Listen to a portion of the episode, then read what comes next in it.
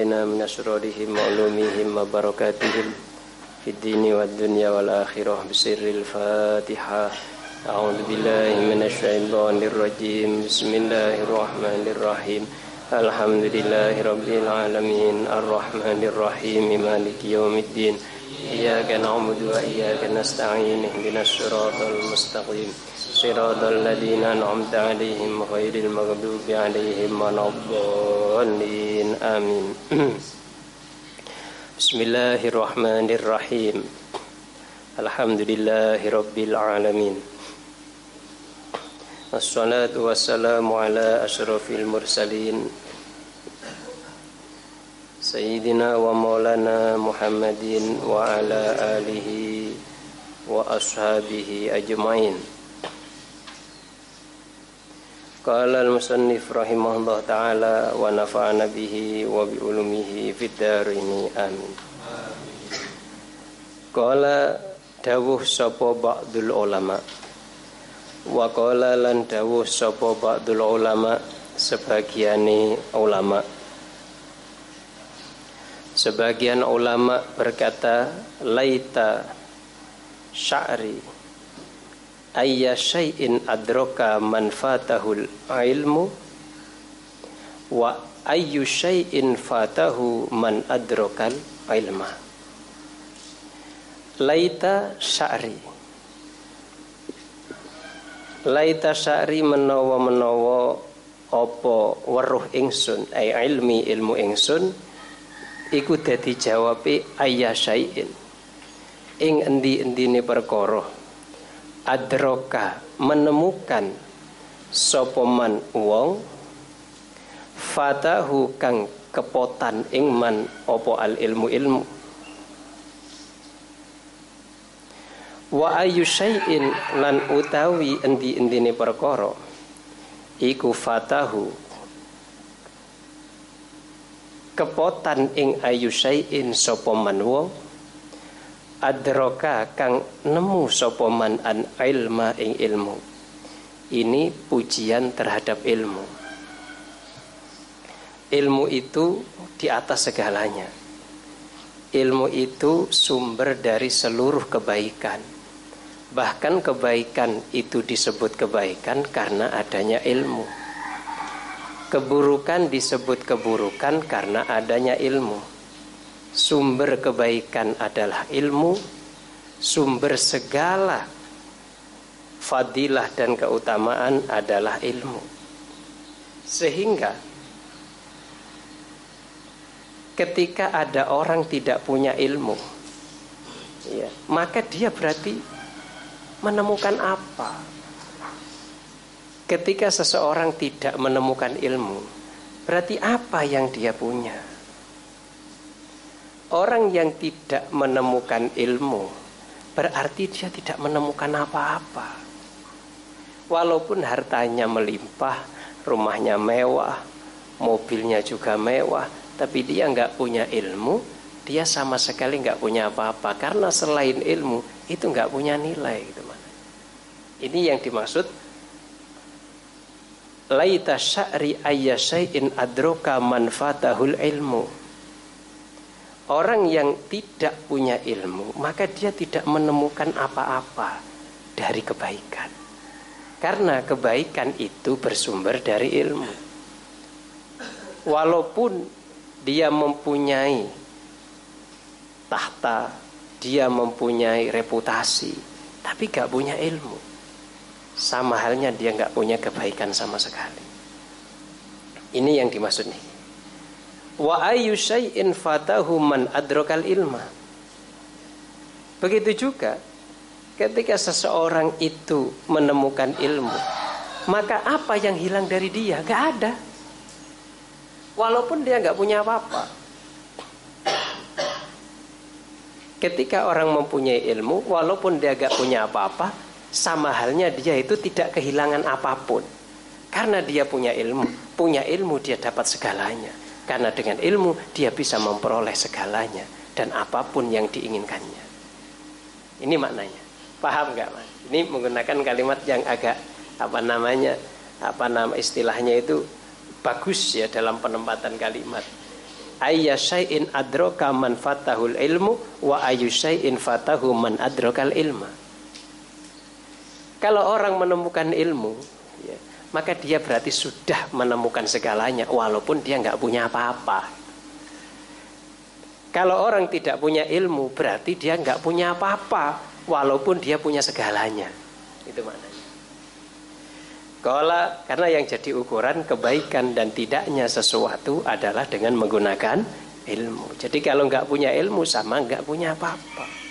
Karena itu ulama itu berusaha mati-matian cari ilmu.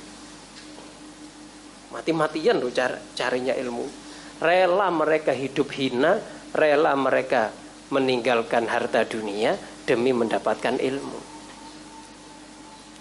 Itu para ulama rela mereka menjual apa warisan dari ibunya, menjual pakaiannya demi mendapatkan ilmu.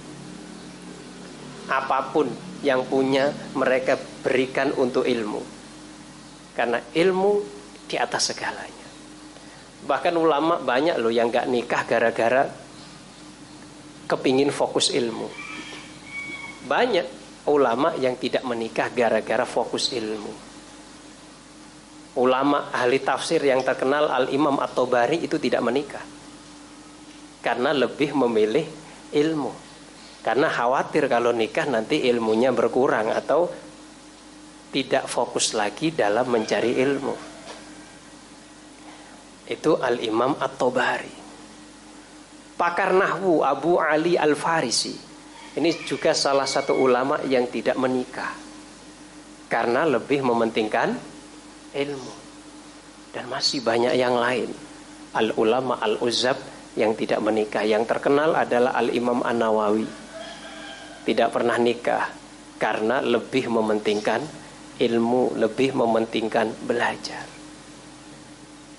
ada juga ulama yang menikah tapi nikahnya diundur gara-gara nikahnya diundur gara-gara lebih memilih untuk fokus kepada ilmu Siapa saja? Wow, di Indonesia banyak ini. Contohnya, kalau di Indonesia yang paling terkenal adalah Mbah Manap Lirboyo. Pendiri Pondok Pesantren Lirboyo. Itu ngaji di Bangkalan, Mbah Khalil Bangkalan sampai umur 40. Bayangkan 40. Ini umur 23 wis kebelet ini. kepingin kawin aja. Nah, karena sering lihat sih masalahnya. Eh, sering lihat cewek-cewek itu, marah-marah itu sering dilihat sehingga sahwatnya muncul terus. Coba kalau di pondok saja nggak pernah ke mana-mana, internet nggak punya, HP nggak punya, ya kayak Mbah Manap sampai umur 40 beliau nggak nikah-nikah sampai disuruh pulang sama Mbah Khalil Bangkalan. Ya pulang wong disuruh pulang, tapi nggak pulang ke rumah, mondok lagi di seniornya yaitu Mbah Hasim As'ari. Di sana beliau mondok. Baru ditawari nikah dan dicarikan istri mau oleh gurunya Mbah Hasim As'ari. Ya dapat orang Lirboyo itu terus menjadi salah satu cikal bakal pondok pesantren Lirboyo ya. Ini mengakhirkan ilmu, eh mengakhirkan nikah demi nopo ilmu. Contohnya lagi Mbak Zainal sama yang kita baca kitabnya itu. Sepuh beliau nikahnya. Umur 40 atau berapa kalau nggak lebih. Itu Mbak Zainal. Lebih memilih mengedepankan ilmu daripada nikah. Itu pilihan hidup dan terserah gitu. Terserah kamu kan.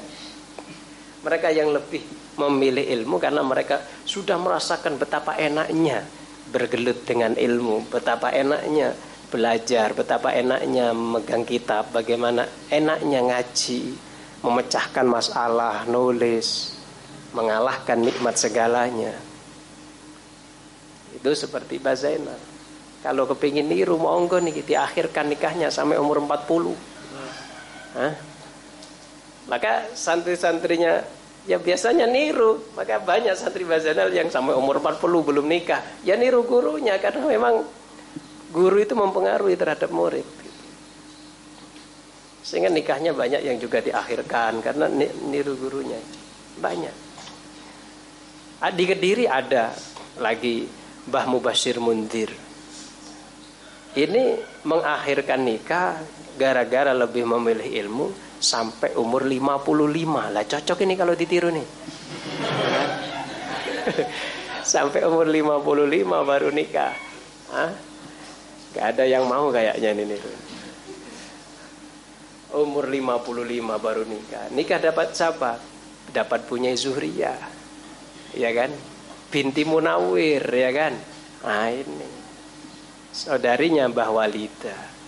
Punya Zuhriya juga gitu mengakhirkan nikah ya gara-gara Quran. Sampai umur 35 beliau baru nikah. Wah mungkin ini cerindol Wah ini kayaknya agak enak ditiru nih 35 nih Siapa yang mau niru baru 35 Karena sibuk terus Terus itu Mbah Walidah itu Mbah siapa namanya? Mbah Zuriyah Saya dapat cerita Mbah Zuriyah itu selalu deres di kamarnya Sehingga Ketika ada yang mau nawarin nikah sama Mbah Walidah ini dilihat mau ditawarin nikah Loh kok deres gak jadi sehingga nggak ada waktunya untuk ngobrol. Mau ngomongkan ada yang lamar nggak jadi-jadi. Sampai baru yang Mbah Mubasir Muntir inilah menikah dengan beliau. Dan masih banyak lagi. Bahasa Hari Marzuki ya juga gitu. Suaminya Bulika itu oh, sudah sepuh nikahnya. Dapat Bulika yang umur belasan tahun masih ya kan? Masya Allah. Allah akan mengganti yang lebih baik untuk kalian nanti yang mengakhirkan nikah disebabkan karena nopo? Ilmu. Kalau ini ulama sadar ya kan? Bahwa ilmu ini nilainya sangat tinggi sekali sehingga mereka lebih memilih mengakhirkan nikah atau bahkan tidak nikah demi untuk mendapatkan ilmu dan itu banyak yang demikian sampai Al-Imam Abdul Fattah Abu Huddah ngarang kitab Al-Ulama Ul-Uzzab. Ulama-ulama yang jomblo. Ya. Sampai sepuh tidak pernah nikah demi untuk ilmu. Ini mereka gak nikah karena pilihan loh ya. Bukan berarti gak ada yang mau milih. Yang nawari, uh, antri kan. Ya, kalau kamu kan beda. gak ada yang nawari. Ini pilihan memang ulama-ulama yang tidak mau menikah karena memang mereka ingin hidup demi untuk ilmu. Karena sudah merasakan lezatnya ilmu, nikmatnya ilmu. Bukan berarti mereka itu enggak laku. Bukan berarti mereka enggak punya uang, enggak. Mereka punya segalanya. Tapi itu pilihan mereka demi mengedepankan ilmu. Artinya apa? Artinya ilmu itu bisa diperoleh kalau sampean itu sungguh-sungguh mengutamakan ilmunya. Kalau kepentingan-kepentingan pribadi yang tidak ada hubungan dengan ilmu ya akhirkan. Ini jahdul ulama artinya juhduh, juhdul ulama dan juga jihadul ulama kesungguhan ulama, jidul ulama di dalam mencari ilmu kayak seperti itu. Kalian harus sering baca sejarah mereka supaya tergugah. Tergugah dalam mencari ilmu itu semangat. Ada ulama zaman dulu buta beliau ini, sudah sepuh, sudah punya anak, sudah punya istri. Tapi tiap hari mesti ngaji dia. Tiap hari mesti ngaji. Pokok harus dapat satu ilmu. Misalnya Furudul wudhu tatun ya sudah pulang dia. Fardunya wudhu enam. Sudah pulang satu ilmu ini. Besok ngajinya lagi al awal an pulang sudah. Yang penting dapat pokoknya. Ya, diapalkan wong buta dia. Ini yang cerita Al Habib Salim bin Abdullah bin Omar Asyadiri rahimahullah taala. Waktu beliau di Probolinggo dulu kita ada daurah sama beliau datang ke sana. Padahal sudah sepuh, buta, sudah punya anak, sudah punya istri, setiap hari mesti menyisahkan waktunya untuk ngaji. Yang namanya buta ya ditonton terus sama siapa sama putrinya. Tiap hari. Semangatnya dulu nggak kendor walaupun sudah tua. Ini yang perlu kita tiru. Orang yang sudah ngerti betapa lezatnya ilmu. Wa qala lan dawuh sapa Kanjeng Nabi alaihi salatu wassalam. Dawuh ngeten man utawi sapane wong utiyah iku lamun diberi sapa man Al-Qur'ana ing Qur'an. Diberi pemahaman tentang Quran. Faro'a nuli melihat sapa man anna ahadan ing setuhune wong siji. Utia iku diberi sapa ahad khairon ing perkara kang luwih bagus minhu tinimbang man faqad haqqara mongko teman-teman menghina sopoman meremehkan sopoman ma ing perkara azama kang mengagungkan ing ma sapa Allah taala Allah taala Kanjeng Nabi bersabda Barang siapa yang diberi Quran dia diberi hafalan Quran dan paham. Yang paling penting pahamnya, bukan cuma hafalnya. Karena kalau hafal nggak paham, ya apa gunanya kan? Barang siapa yang diberi Quran, pemahaman tentang Quran, lalu dia punya anggapan ada orang lain yang diberi sesuatu yang lebih baik dari dia maka orang ini benar-benar meremehkan apa yang diagungkan oleh Allah taala yaitu Quran yaitu ilmu. Orang diberi pemahaman Quran terus dia wah enak ya dia. Lebih baik dari saya. Hartanya melimpah ya. Rumahnya mewah. Dia terkenal. Saya gak terkenal. Ah, enakan dia lebih baik dia nikmatnya daripada saya. Oh jangan begitu kok. Jangan sampai engkau bandingkan Quran ilmu dengan harta duniawi. Ya. gak ada bandingannya Quran itu ulumul Quran ilmu yang ada dalam Quran itu ilmu yang mengantarkan kita selamat dunia dan akhirat. Jangan dibandingkan dengan itu. Berarti sampean itu merasa saya nikmat yang diberikan kepada saya. Itu baik, lebih baik dari dia. Karena saya punya Quran itu nggak apa-apa. Iya.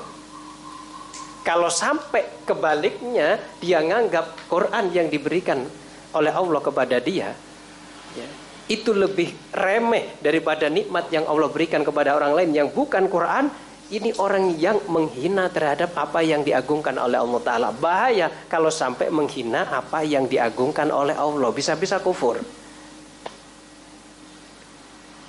Itu.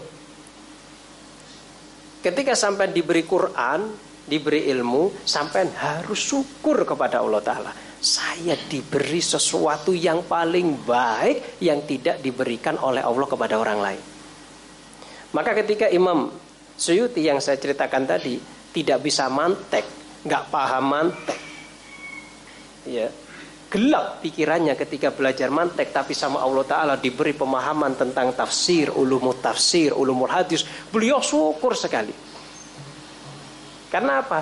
apa yang digantikan oleh Allah lebih baik daripada apa yang tidak diberikan oleh Allah kepadanya yaitu mantek apa yang lebih baik? Ulumul Quran.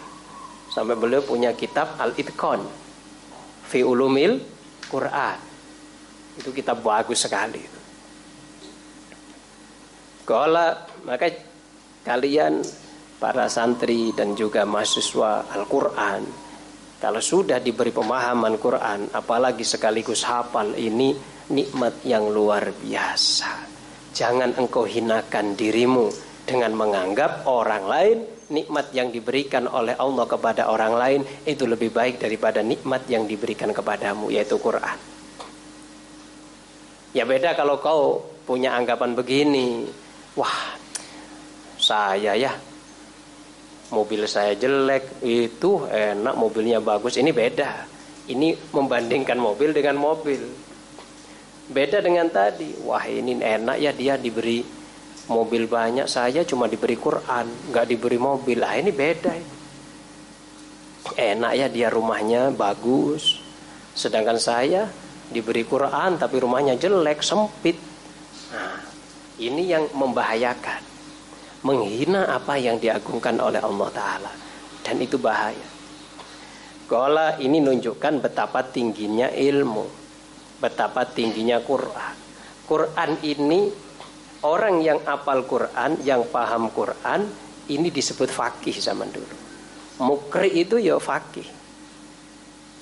Kori itu ya fakih zaman dulu. Karena zaman dulu itu sahabat kalau belajar Quran itu nggak cuma dihafalkan tapi juga dipahami dan diamalkan. Baru belajar nambah. Itu zaman dulu. Ya sahabat belajar Qurannya itu sedikit-sedikit. Diapalkan dipelajari diamalkan baru nambah. 10 ayat gitu nang kanjeng Nabi itu. Diapalkan sampai lancar ya dipahami baru diamalkan maka ketika sahabat kok apal Quran, apal tur faham. Maka zaman dulu itu kanjeng Nabi milih ngatakan begini, fal ya ummakum aqra'ukum. Hendaklah yang menjadi imam dari kalian adalah yang paling banyak baca Qurannya. Karena yang paling banyak baca Quran zaman dulu ini yang paling paham Quran, paling banyak ilmunya berarti Gitu maknanya. Ya. Maka kanjeng Nabi itu memilih orang yang akro untuk jadi imam Karena zaman dulu nek akro itu mesti fakih Nek sekarang tidak Zaman akhir banyak yang hafal Quran Yaquluna bikalami rabbil bariyah. Mereka mengucapkan ya Ketika pidato dalilnya pinter niki. Kalau Allah Ta'ala fi surat kada ayat kada wah paham apal.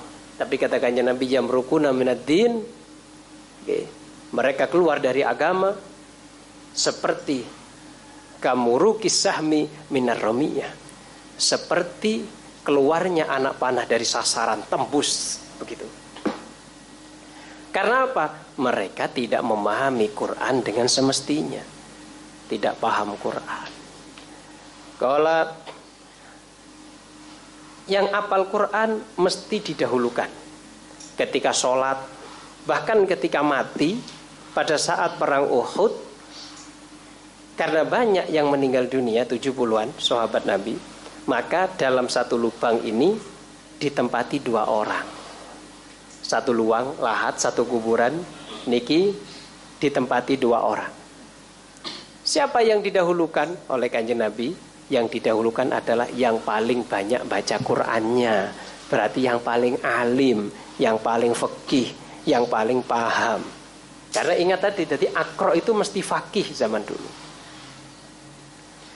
Kalau kanjeng Nabi lebih memilih yang paling akro di dalam mendahulukan saat sholat dan juga didahulukan saat dikuburkan. Karena satu lubang dua orang maka yang dikuburkan dulu masukkan ke luang lahat adalah yang paling banyak baca Qurannya. Hafalkan Quran jangan berhenti di situ ya. Pahami tafsirnya pahami maknanya. Jangan lalu merasa puas dengan hanya hafal pahami dulu sejarahnya Qurannya kayak apa ulumul Qurannya kayak apa tafsirnya kayak apa mumpung masih muda. Ya. Mumpung masih muda belasan tahun, dua puluhan tahun. Jangan terburu-buru. Wah, pingin segera dakwah lah. Wah, ini podo karo kepingin cepat disebut ustadz nih. Jangan terburu-buru. Belum waktunya jangan sudah. Kalau masih bisa tinyang orang tuanya, tinyang saja, ditawar. Pak Bu, mohon saya tetap di pondok saja. Nggak usah dikirim nggak apa-apa. Insya Allah saya akan ngirim. Wah gaya kan toh? Kalau seandainya bapakmu sudah tidak bisa ngirim lagi wis angkat tangan wis le gantian saya adik nggih Pak. Adik silahkan ke pondok tapi saya mohon saya juga tetap sepondok ya Pak saya belum bisa apa-apa. Gak usah dikirim sudah. Dianggap saja saya anak yang hilang Pak. Hmm. gitu. Yang kuat mentalnya yang kuat tekadnya yang kuat keyakinannya. Ya dalam menuntut ilmu agama. Ya jangan cemen. Ya kan? Uang masih sisa lima ribu sudah. WA bapaknya. Pak habis. lima puluh ribu dianggap habis ya Allah. Kita nggak pernah mulai dulu SMS bapak atau telepon. Ya, ya karena memang nggak punya telepon. Dan juga telepon saya nggak bisa zaman dulu ya. Telepon di pinggir jalan itu nggak bisa zaman dulu. Saking katroi. Saking desone. Dan memang ya daripada ini buat apa sih nelpon gitu dan di rumah juga nggak punya telepon nah masalahnya. Paling enak gitu paling enak. Sehingga kita belajar itu enak sekali. Kalau ente bawa HP sedikit-sedikit informasinya masuk ya toko oma dikabari le tonggone kena corona mati. Ya kan? Sedikit kasih kabar sedikit sedikit. Bengong kau di pondok. Ya. Paling enak HP-nya itu disekolahkan dulu biar pinter ya kan? Nah, gola mm, itu ulama. Jadi kalau engkau dikasih Quran maka tidak ada yang lebih baik dari kamu. Cuma nggak boleh sombong. Dan kau tidak boleh menghinakan ilmu yang Allah berikan kepada kamu. Jangan hinakan itu. Kalau kau butuh sesuatu minta kepada Allah Taala. Ya. Ya Allah saya tidak mau menghinakan ilmu saya Ya Allah. Saya tidak mau meminta kepada orang lain. Saya hafal Quran misalnya.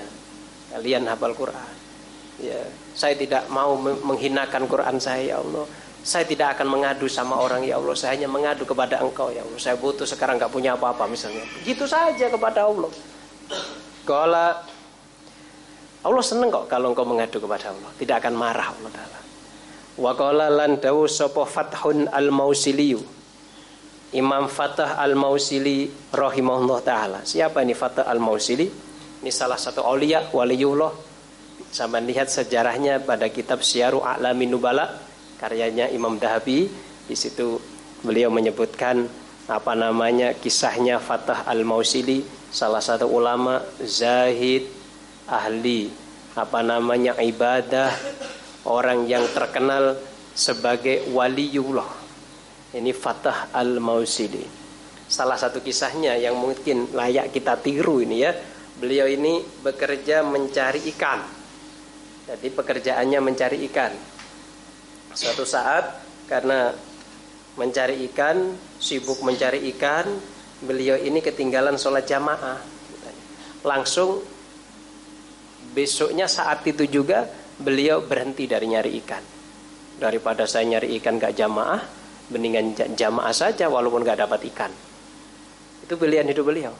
Sehingga mulai saat itu beliau sudah nggak cari ikan lagi karena saat cari ikan beliau ketinggalan sholat jamaah. Karena memang begitu sih orang nyari ikan itu selalu penasaran kalau mancing itu. Saya pengalaman kalau mancing itu.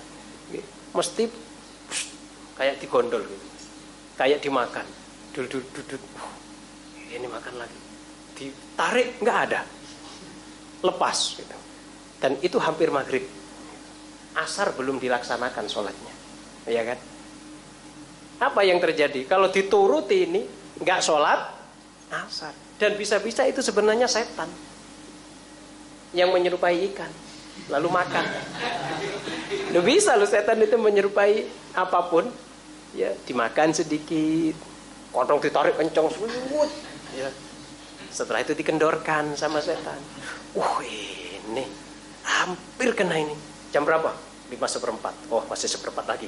Pasang lagi. ya kan? Ah, gak jadi-jadi ini sholatnya. Kena tipu setan. Kalau saya masih kecil dulu sering sekali sampai bapak saya kalau udah jam 5 mesti ada di pinggir sana sudah kelihatan. Pakai sarung, songkoan, kaji kelihatan, kadang pakai surban itu berarti suruh pulang nih. Kalau enggak kebablasan ini. Untung ada yang ingatkan. Kalau seperti itu. Ini yang dirasakan Fatah Al-Mausili. Ya, semendingan kita nggak usah cari ikan daripada ketinggalan sholat jamaah. Itu luar biasanya Fatah Al-Mausili. Ada orang pernah ditanya, Fatah Al-Mausili ini punya kedudukan apa sih kata beliau? Ada sebagian orang, ada orang tanya pada sebagian ulama, menurut jenengan Fatah Al-Mausili ini makomnya gimana? Apa kata beliau? Cukup ya sebagai makomnya Fatah Al-Mausili itu dengan ilmunya Fatah Al-Mausili meninggalkan dunia demi mengejar akhirat. Itu keistiqomahannya. Sudah cukup itu sudah menjadi keistimewaan Fatah Al-Mausili. Sehingga beliau memang layak digelari sang waliullah. Salah satu waliullah yang terkenal. Dawuh ngeten Fatah Al-Mausili. Alaisa ono to ora ono. Ini berkaitan dengan ilmu loh ya. Alaisa ono to ora ono sopo almaridu wong kang loro. Iku idza muni'a ing dalem nalikane dicegah sapa almarid. Atau ama ing makanan. Wasyaroba lan minuman. Wadawa lan obat yamutu mongko mati sapa marid Kalu ngucap sopong akeh bala nggih iya bener mati dia Kala dawu sapa fatah Kadzalikal qalbu. Kadzalika iku kaya mengkuno-mengkuno al-marid al-qalbu utawi ati. Idza muni'a ing dalem nalikane dicegah anhu saking ati opo al hikmatu hikmah wal ilmu lan ilmu salah tata ayamin ing dalam telu piro-piro dino yamutu mongko mati opo ati? Yamutu mongko mati opo ati? Dawe Fatah Al-Mausili memberikan pertanyaan kepada para santrinya. Beliau bertanya begini, tidakkah ketika ada orang sakit tidak diberi makan, tidak diberi minum, tidak diberi obat, dia akan mati? Santrinya jawab, benar ya sang guru dia akan mati. Karena nggak diberi obat, nggak diberi makan, nggak diberi minum. Mati dia. Begitu juga katanya Syekh Fatah Al-Mausili. Sama dengan orang yang sakit adalah hati. Ketika hati dicegah dari makanannya, yaitu ilmu, hikmah ilmu yang manfaat. Selama tiga hari, maka hati itu akan mati, kata beliau. Tiga hari saja.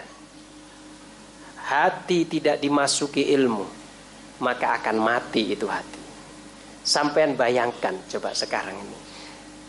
Tubuh kita tidak dikasih makan dan minum tiga hari saja. Kau tidak akan bisa apa-apa. 12 jam aja kayak gini rasanya.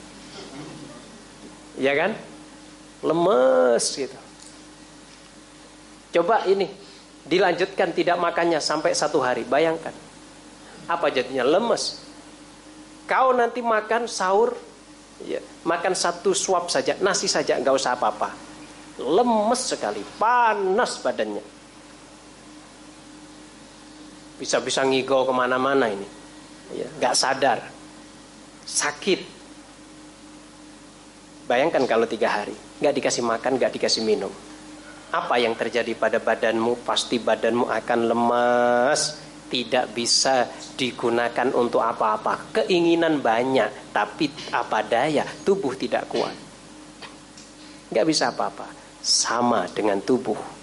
Yang tidak diberi makan selama tiga hari adalah hati yang tidak diberi makan selama tiga hari. Apa makanan hati? Al hikmah wal ilmu hikmah ya ilmu yang manfaat dan juga ilmu.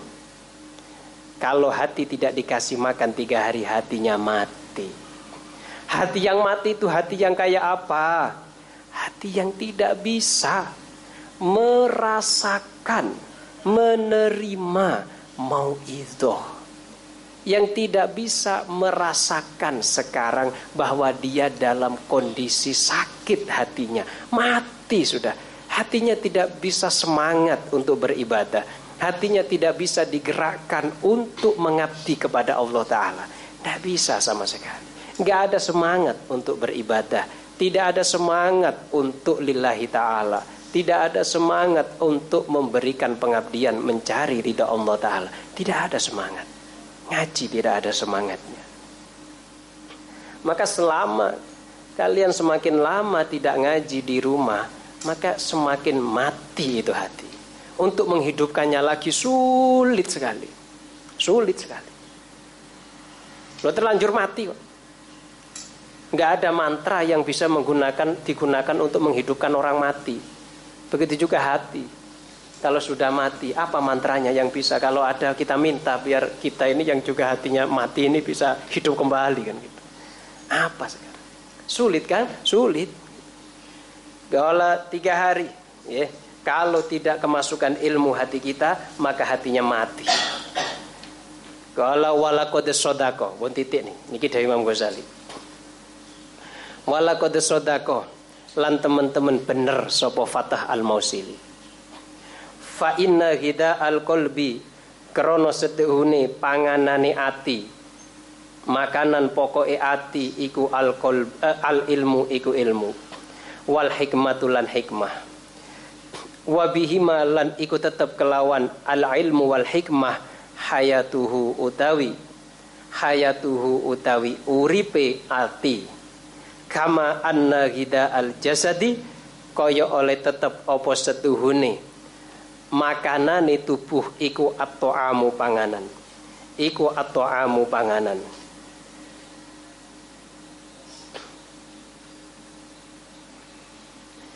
Kala, hmm, pun ya, diki. Subhanallah, bener, bener.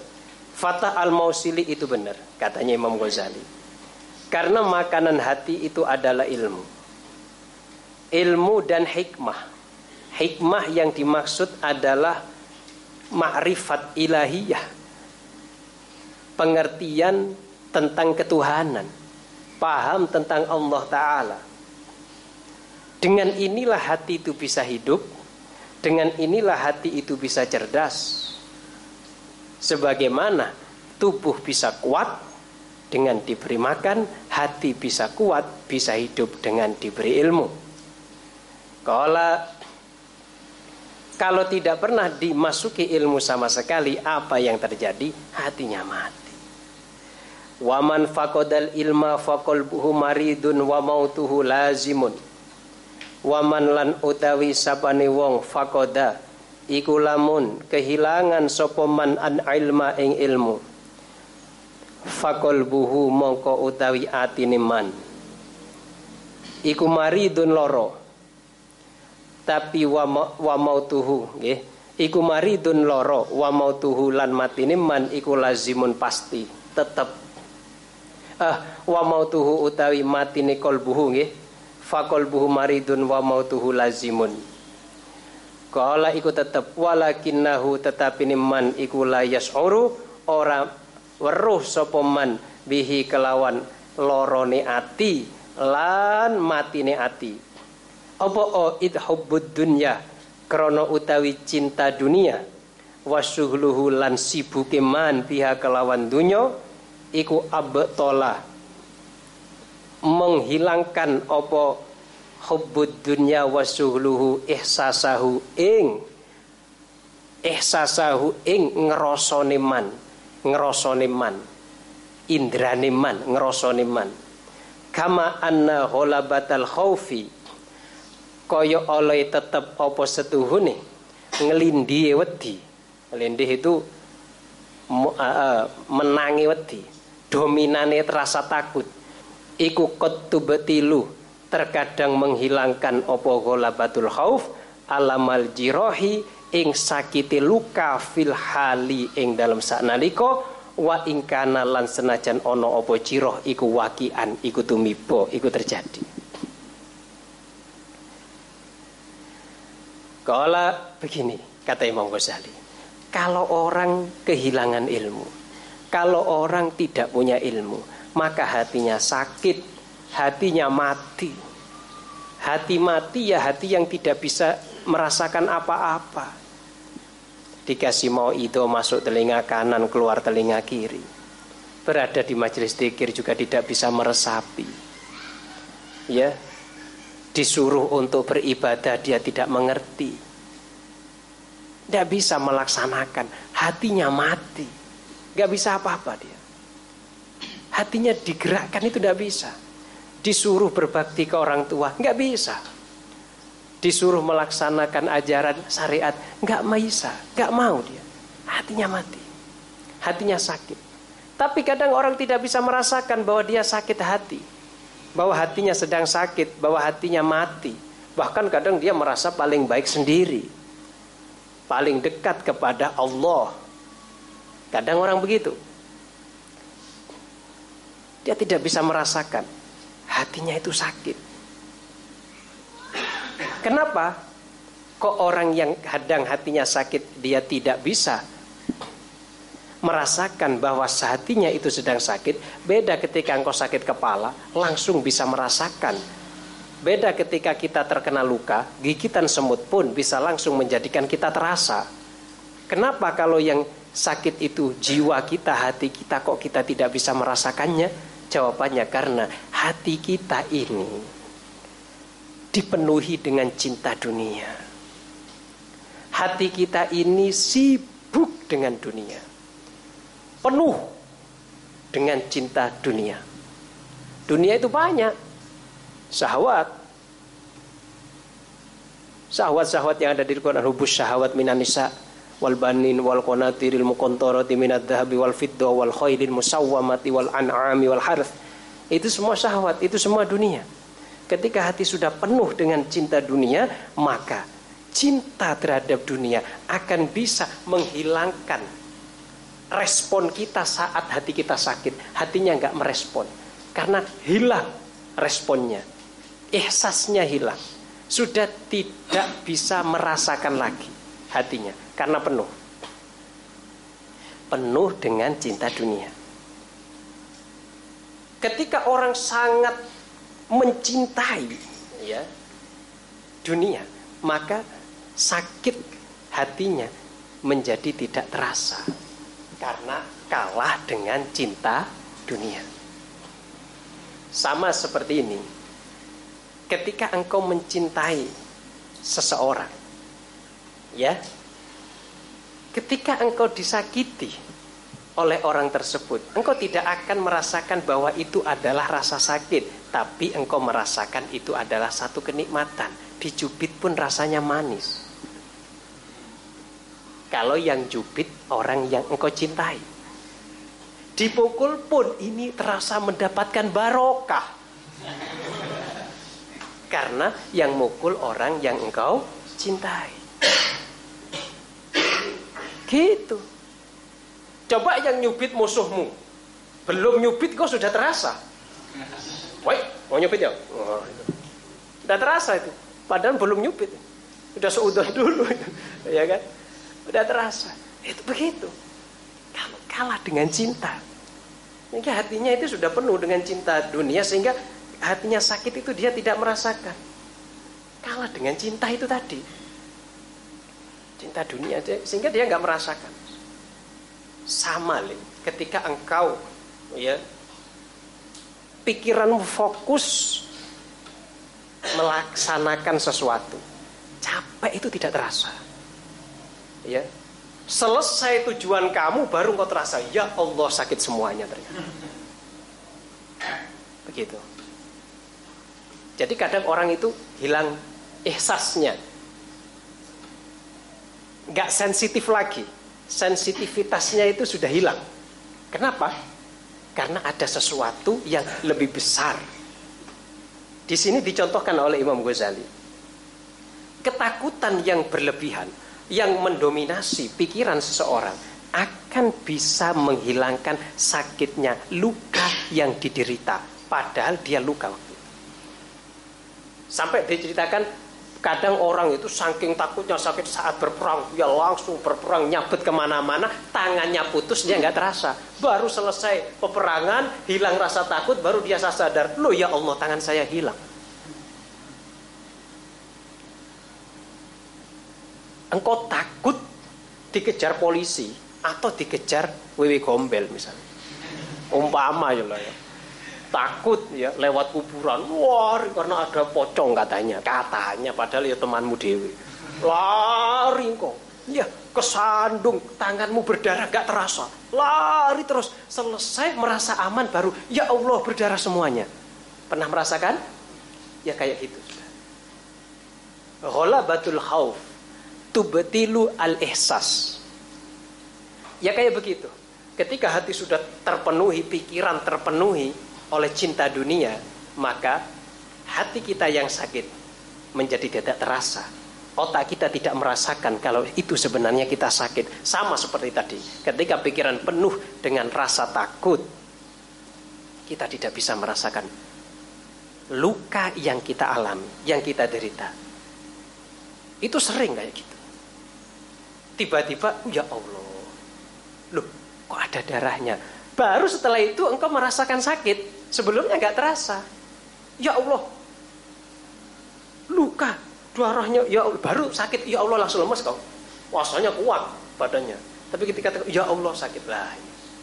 Mulai tadi tidak merasakan, gagah berani, ya kan? Tapi ketika dia tahu ihsasnya kembali lagi, baru dia merasakan kalau dia sakit. Kadang orang begitu. Karena saking cintanya pada dunia dia tidak bisa merasakan bahwa hatinya sakit. Tapi kadang sama Allah Ta'ala cintanya kepada dunia ini sama Allah Ta'ala disurutkan. Sehingga langsung dia tersadar, ya Allah ternyata hati saya sakit. Sehingga dia bingung, kacau. Saya, ya Allah, mulai dulu ternyata saya hanya memikirkan dunia. Saya hanya memikirkan harta. Ya Allah, dia tobat. Udah merasakan sakitnya bingung sudah. Saya sudah terlanjur melakukan kemaksiatan. Ini uang banyak, ini dapat dari dulu orang menyuap saya, saya minta suap. Waduh ini gimana? Bingung sudah. Itu hatinya sudah bisa merasakan kalau dia sakit. Kaulah, ini kata Imam Ghazali ya. Jadi sibuknya kita, hati kita terhadap dunia ini bisa menghilangkan ya sensitivitas hati terhadap merasakan sakitnya hati bisa hilang sudah gak sensitif lagi. Nek sakit itu wis gak kroso ini kan medeni.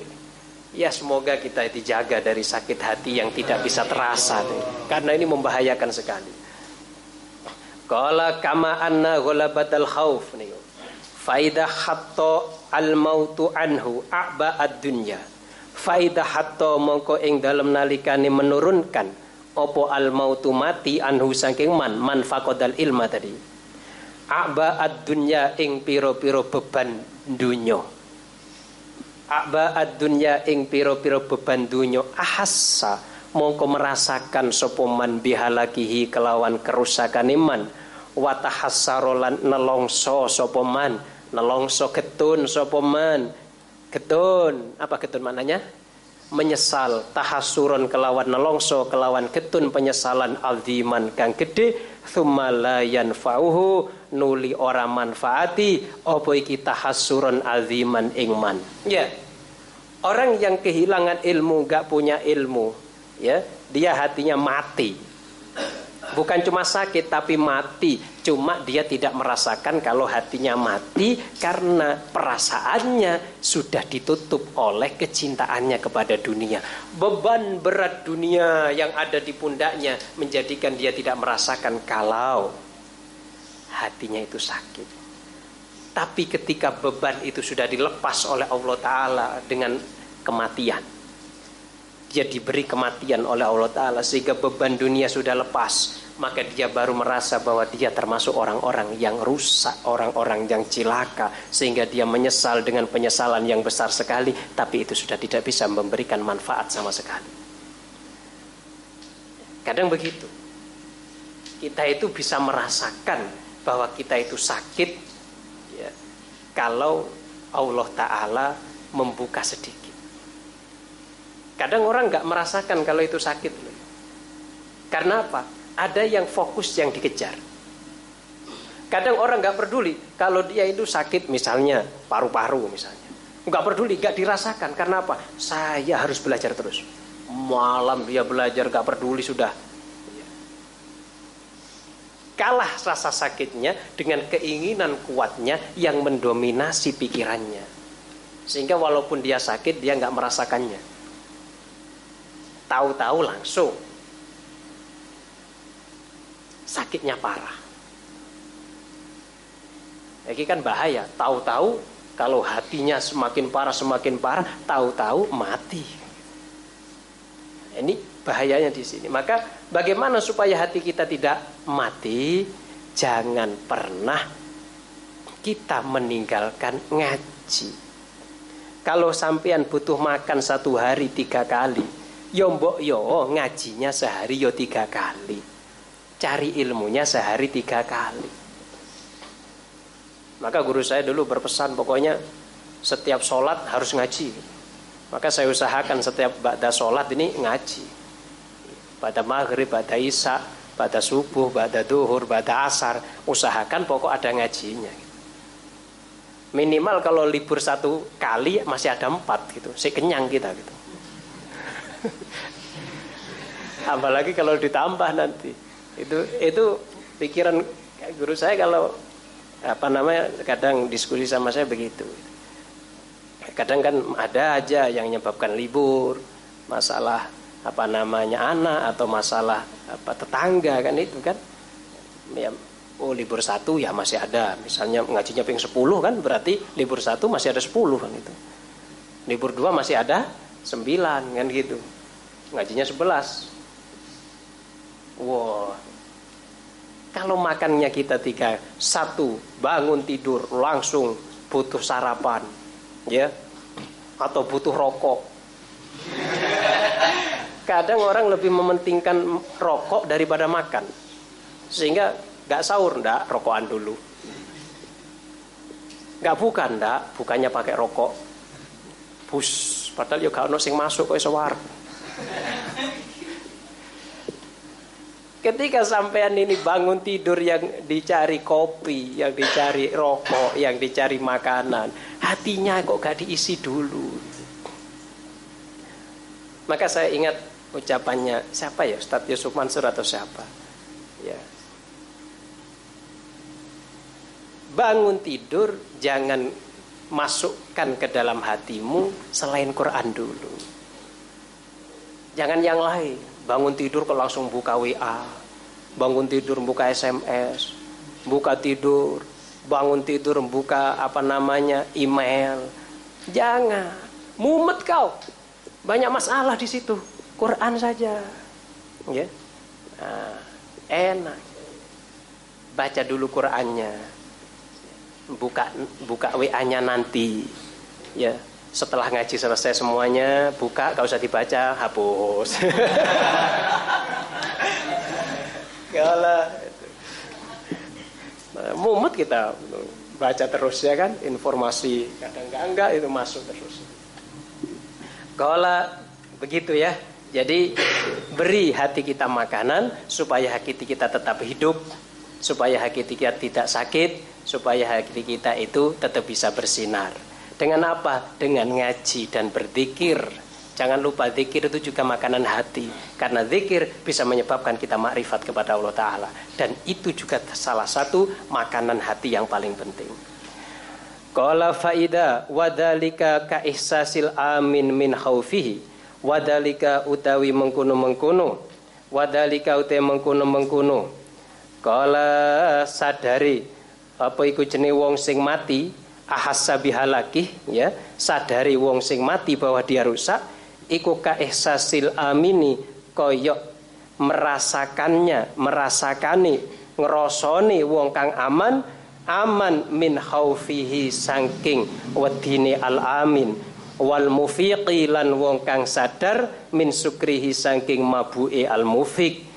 Merasakan bima kelawan perkoro asobahu kang menimpa opoma ing al amin wal mufik minal jirohati saking piro-piro luka fi halati sukri ing dalam keadaan mabuk awil khaufi utawa takut.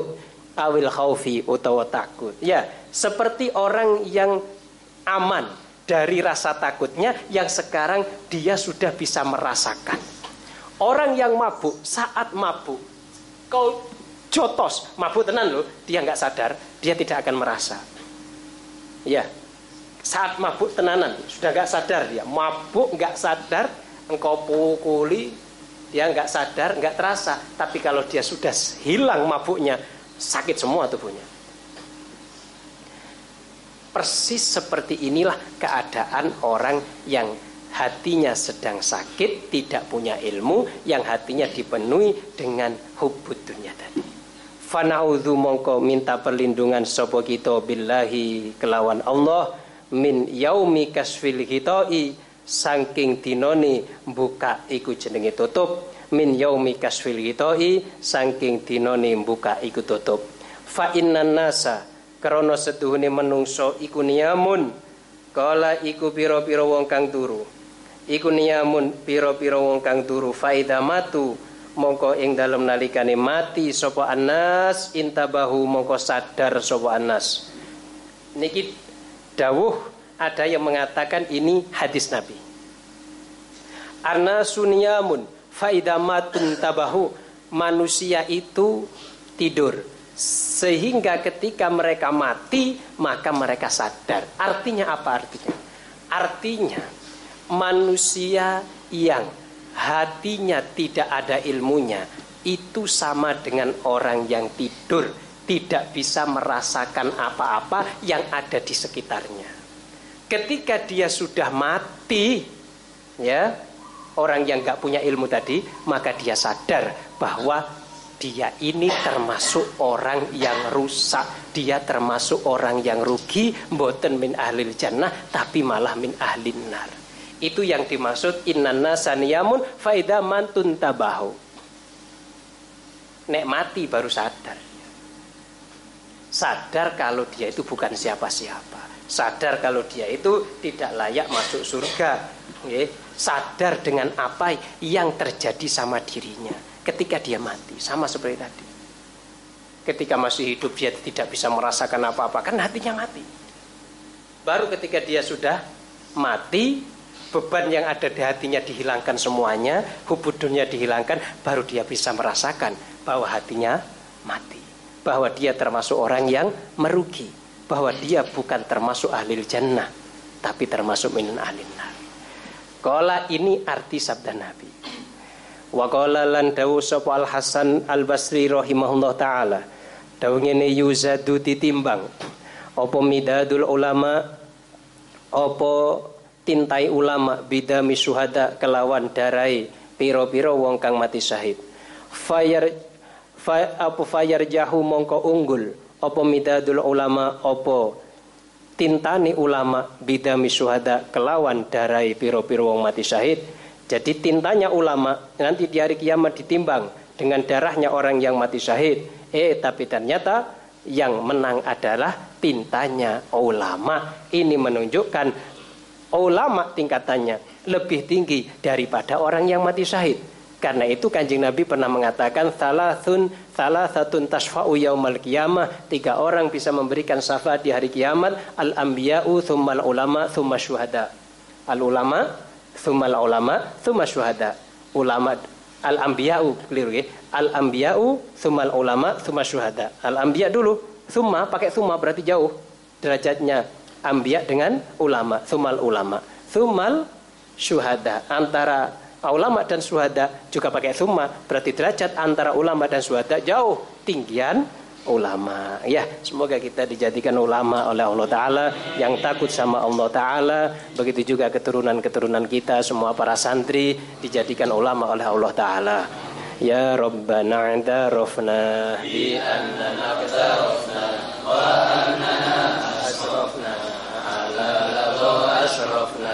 أشرفنا فتب علينا توبة تغسل واستر لنا العورات وآمن الروعات واغفر لوالدينا ربي ومولودينا والآل والإخوان وسائر الخلان وكل ذي محبة أو جيرة أو صحبة wal muslimina ajma amina ya rabbi isma.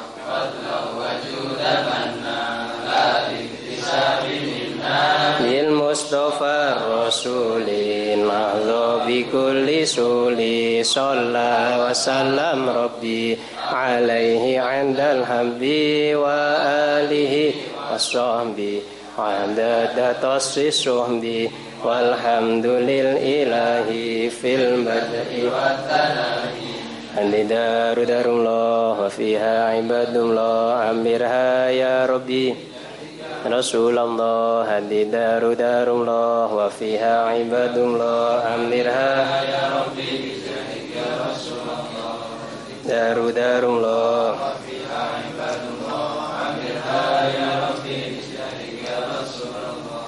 Sebelum kita tutup, mari kita doa khutmil Quran. Ini program dari BEM IIK Anur setiap hari Ahad mengadakan apa namanya khutmil Quran dan kita baca doanya setiap selesai ngaji Ihya Ulumuddin. Mari kita doa bersama. Bismillahirrahmanirrahim. اللهم صل وسلم وبارك على سيدنا محمد صلاة عبد قلت هيلته ورسول الله وسيلته وأنت لها يا إلهي ولكل كرب عظيم ففرج عنا ما نحن فيه بسير بسم الله الرحمن الرحيم. اللهم ربنا يا ربنا تقبل منا إنك أنت السميع العليم. وتب علينا إنك أنت التواب الرحيم. اللهم اهدنا واهدنا ووفقنا إلى الحق وإلى الصراط المستقيم ببركة ختم القرآن العظيم. وبحرمة حبيبك ورسولك الكريم. واعف عنا يا كريم. واعف عنا يا رحيم. Karim wa'fu anna ya karim wa'fu anna ya rahim waghfir lana dhunubana bi fadlika wa karimika ya akramal akramin wa ya arhamar rahimin Allahumma zayyinna bi sinati khatmil Qur'an wa akrimna bi karamati khatmil Qur'an wa syarifna bi syarafati khatmil Qur'an wa albisna bi khil'ati khatmil Qur'an wa adkhilna al jannata ma'al Qur'an wa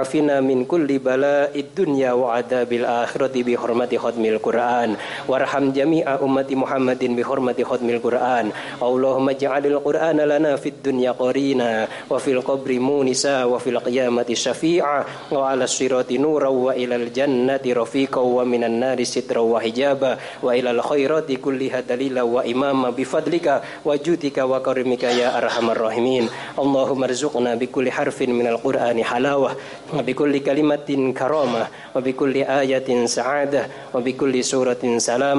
wa ilal khairati kulliha dalila wa imama bifadlika wa judika wa karimika ya arhamar rahimin Allahumma rzuqna bi kulli harfin وانصر وزراءه ووكلاءه وعسائكره إلى يوم الدين. واكتب السلامة والعافية علينا وعلى الحجاج والغزاة والمسافرين والمقيمين في برك وبحرك من أمة محمد أجمعين. اللهم بلغ ثواب ما قرأناه ونور ما تلوناه لروح نبينا محمد صلى الله عليه وسلم. ولأرواح أولاده وأزواجه وأصحابه ورضوان الله تعالى عليهم أجمعين. ولأرواح آبائنا وأمهاتنا وأقربائنا ومشايخنا ولمن له حق علينا علينا ولأرواح جميع المؤمنين والمؤمنات والمسلمين والمسلمات. الأحياء منهم والأموات برحمتك يا أرحم الراحمين. جزا الله عنا محمدا صلى الله عليه وسلم ما هو أهله؟ سبحان ربك رب العزة عما يصفون وسلام على المرسلين والحمد لله رب العالمين. بسير الفاتحة. أعوذ بالله من الشيطان الرجيم. بسم الله. الرحمن الرحيم